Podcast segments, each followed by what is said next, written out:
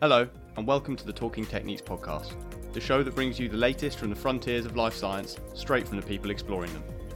I'm your host, Biotechniques digital editor Tristan Free, and in this podcast, I'll explore the latest developments from across the life sciences, speaking to leaders in their field and people who can provide new perspectives on established topics, while examining how we can advance in the most ethical and progressive ways.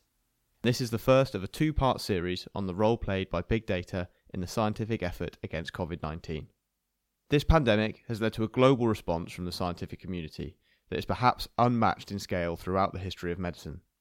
As a result of this response, huge amounts of data has been collected regarding the virus, from viral sequence and structural data to risk factor and transmission data. This vast quantity of data presents a series of challenges. What do you do with the information once it's collected, and how do you make sure it's made as valuable as possible? How can the information be compiled and presented to avoid repeated efforts and to assist other researchers looking into similar areas? How can you best utilise the data once it's available and ensure that it makes an impact to both the lives of individuals and at a political level? In this episode, I will look to answer the first section of these questions, examining the difficulties of dealing with and compiling the available data and the efforts in place to make this information available and practical for researchers. To do this, I'm speaking to Guy Cochrane, Team Leader of Data Coordination and Archiving at the European Nucleotide Archive, who has been vital in establishing the European COVID 19 data platform. So, Guy, please can you tell us a bit about yourself and the European COVID 19 data platform? Yeah, so I'm Guy Cochrane from the EMBL European Bioinformatics Institute uh, where I look after a team that runs uh, sequence databases, so nucleotide sequence databases.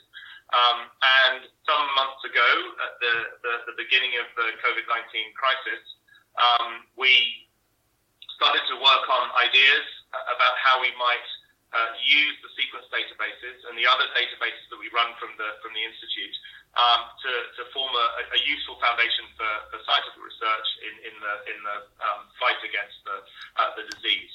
And then so from I guess technical work really began on the on the, the European COVID nineteen data platform in March, uh, where we began to work with the Commission, uh, the European Commission. Um, on a project that would then bring in um, the uh, European Open Science Cloud and Elixir and a number of our existing partners from the Netherlands, from uh, Denmark, from Hungary, and so on, um, uh, to put together a platform.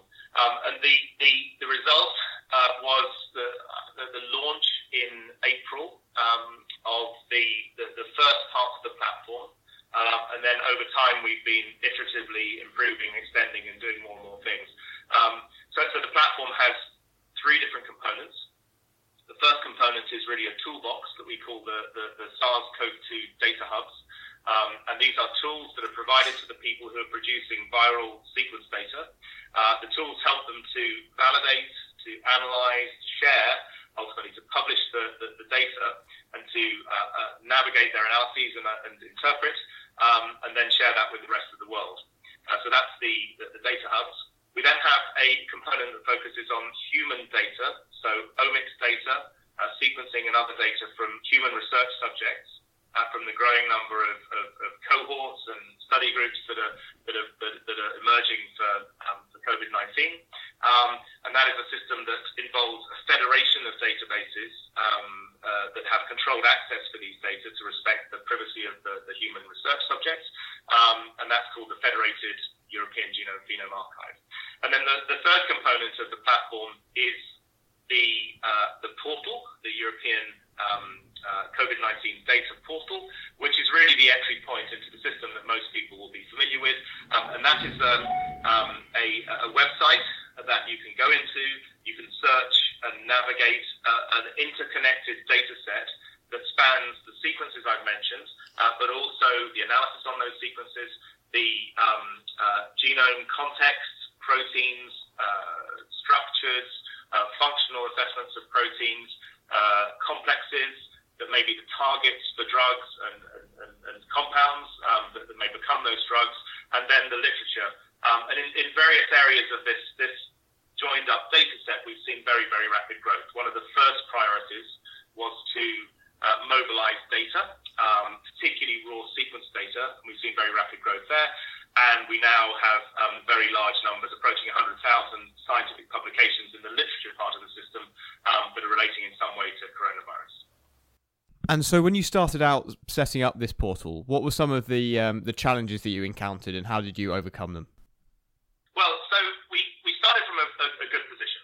Um, the, the EMBL European Bioinformatics Institute is um, a, a, major provider of bioinformatics data and services on those data. Um, and so it, it accommodates, houses many of the big molecular biology databases, so the sequence databases, um, proteomics databases, metabolomics databases, literature databases, and so on. Um, so these are already in place. And then we have, of course, the people working in the institute that run those. And then we have the many collaborators that help to uh, provide data, to provide tools, and to produce the, the, the added value resources that these um, that these offer. Uh, so we had all of that as a starting point, as our foundation. But of course, with um, with with the crisis, with COVID nineteen, we needed to do things uh, very quickly, and we needed to integrate things and, and present them in a um, in, in a in a in a disease relevant context. Um, and so over the last five years, we've been working on on the, the a set of tools with collaborators at Erasmus Medical Center, um, at the Danish Technical University, and in Eötvös Loránd University in Budapest, um, and a number of other partners.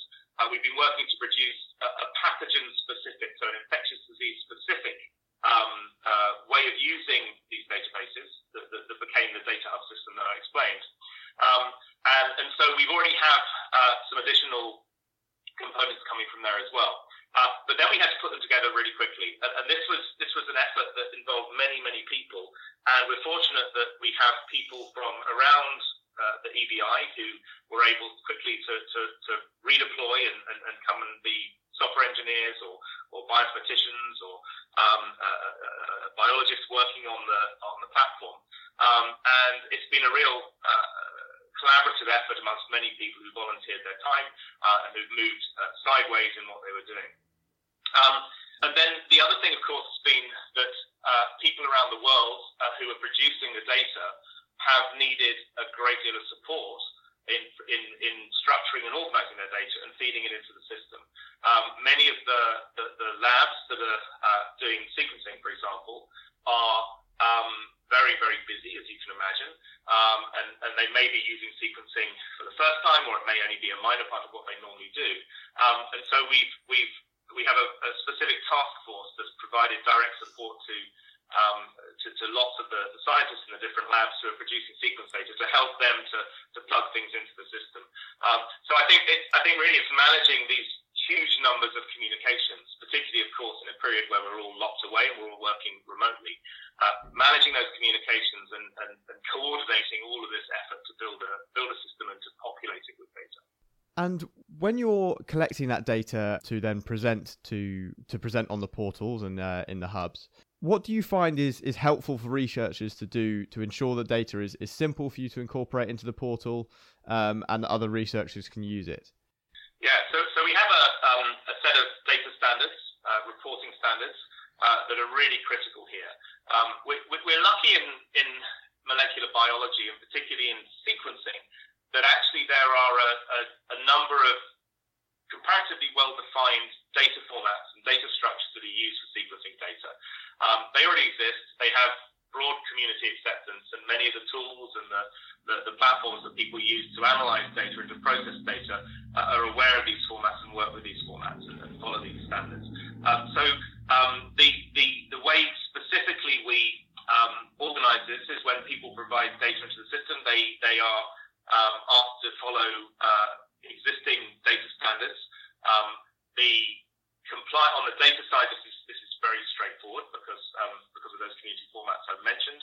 Uh, and then on the metadata side, so so what's critical in say viral data from a viral sample is knowing uh, which country it's come from, so where it's come from, and, and when it was sampled. Um, and so uh, that information makes up part of the metadata. And so we have a checklist of, of, fields of metadata that need to be provided as well. And then we have a, a, a different tools according to how people are providing the data, different tools that, um, that, that, check that those bits of information are provided and they, they send a notification back to the provider if, if something, is, something is missing.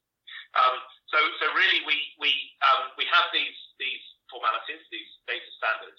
Um, they are purposefully like as light as possible because we don't want to burden people with providing too much information. But really importantly, in order to do the data integration that really adds the value, after all, it's the it's the whole of the data set that, that that's, that's useful. Um, uh, we really uh, there are some bits of information we really need, so um, so we we structure those into these checklists.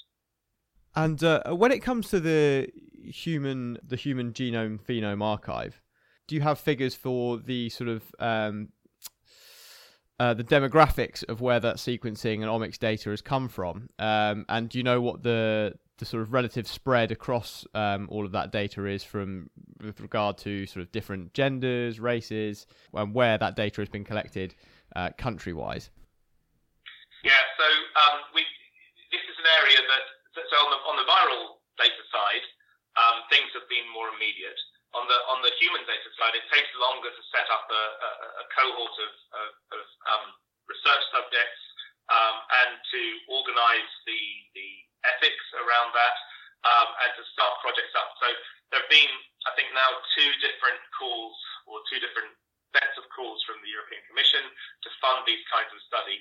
Um, and around the world, there are many different studies that are emerging, but we don't in the platform yet have any data uh, from these studies. And I guess they fall two types. There, there are those people who are um, who are building new uh, groups of research subjects that um, that they will study, and they are they are recruiting those subjects from uh, from the clinic, I guess. Um, and, and then there are those existing cohorts where we already have uh, background genetics data from um, from from each of the, the research subjects, perhaps um, uh, that will be uh, repurposed or, or, or, used in the context of COVID as the, as the infection um, impacts some of those research subjects. We'll have some of the background information. Uh, at the moment, uh, we are talking to a great many of those projects, but we don't have data, so it's, it's a little early to, to work out the spread of um, uh, the, the balance of where these data are coming from. Okay, fantastic. And um, and do you have any uh, recommendations for how researchers can best use the portal to help with their work? Yeah, so those, those researchers that are are involved actively in um, in studying uh, in using lab methods to study the virus or the infection process or the humans infected by the virus or who perhaps working in um, in, in, cell lines or, or in animal models. Uh, they, they, these groups are, are very strongly encouraged to engage with the data submission part of the system, uh, and we can provide a lot of support in doing that. So if you go to the portal website, you see the, the link to, to uh, submit data, and, and, and you get triage the kind of data you have there, and there's a lot of support for that. So I encourage people to, to make sure that their data get into the system. Um, uh, then the uh, for those who wish to consume data, uh, we encourage them to uh, to explore the system. We have a search interface so all of the data, the molecular data are integrated, um, which means that you can, uh, in many cases, navigate from one type of record to another record and back again. Um, and so perhaps the search is the beginning of a process of finding something of interest, uh, but then you navigate around and build a, a cluster of related uh, data points, um, as it were. Uh, so we really encourage people to use the interface. And, and in cases where they are um, unable to find the thing they're looking for, um, or uncertain as to how to find the thing they're looking for, then we really encourage people to, to contact us. The whole system is there to be used. Um, and, and, actually, that, that, that raises the, one of the key design features of the system. That is that it, it's, it's built on open data. Um, and, and in fact, without the, the notion that people providing data do so openly with, with a view to those data being reused, um, the system would be far less far less uh, useful. Um, so, so the openness is in part about releasing data, allowing data to be redistributed and, and re, uh, reworked and reused, uh, but also about complying with those standards, so making sure that things are well uh, well described, such that the user who is coming in to find a, a data set can find it because the right search term is there and so on. Um, and so we are running, uh, as part of the Data Hub system, uh, different analytical routines. Over time, we're producing more derived data sets, so systematic variation calls, for example, systematic genome assemblies from the virus. Um, as these emerge, we will be very interested. We will be publishing through publishing them through the system, and we'll be very interested to work with people to, to pick those up and, and, and take them further and, and, do deeper science than, than we can do as part of the platform. The platform is really uh, the beginning of the scientific process, and we're there to support other people doing their science. And to do that best, we're, we're very interested to hear how they're doing things and what kind of features, what kind of functions we, we need to change or to add. And so, finally, do you think that after COVID, portals and big data hubs um, such as this one are going to become slightly more common practice in um, in scientific research? Do you think that COVID is going to have a, a, lasting impact on, on data and the way we use data in science? Um, and if so, what, what predictions do you have for those um, for what those impacts will be? I think it will. Yeah, I think it. I think it will change the way. Um, so it's it's quite likely, unfortunately, that there'll be another outbreak um, of a scale that requires um, uh, a platform to, to handle the data. Um, we will be uh, more ready. So the system we're building is is reusable in different cases. Um, and in fact, some of it is, is very disease specific and species specific, but, but actually some of the handling for, for, for, the, for the core molecular biology data types is pretty generous. It can be applied again and again. Um, so importantly, what we're doing is we're building a system on top of the, the, the long-standing infrastructure um, that pre-existed and will continue to exist. And any of the content and any of the tools we build will be plugged on top of that, and the data will persist um, indefinitely.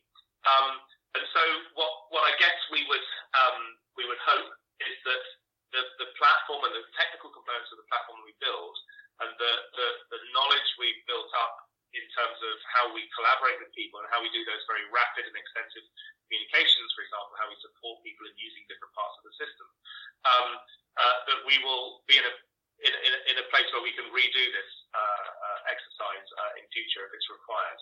Um, the portal itself will last, or the platform and the, the, portal and the different components will last for as, as long as they're needed. Um, uh, but fundamentally, nothing will go at the end. And uh, as is the case for the, the data, um, the software is all very open.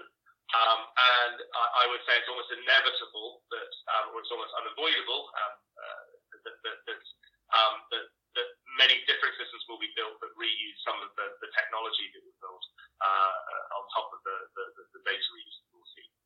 Fantastic. Well, um, those are all my questions. Thank you very much for, for joining me on the podcast, Guy. Not at all. It's a pleasure. And thank you to our listeners for tuning in. If you've enjoyed the podcast, you can find more in the podcast section of our website.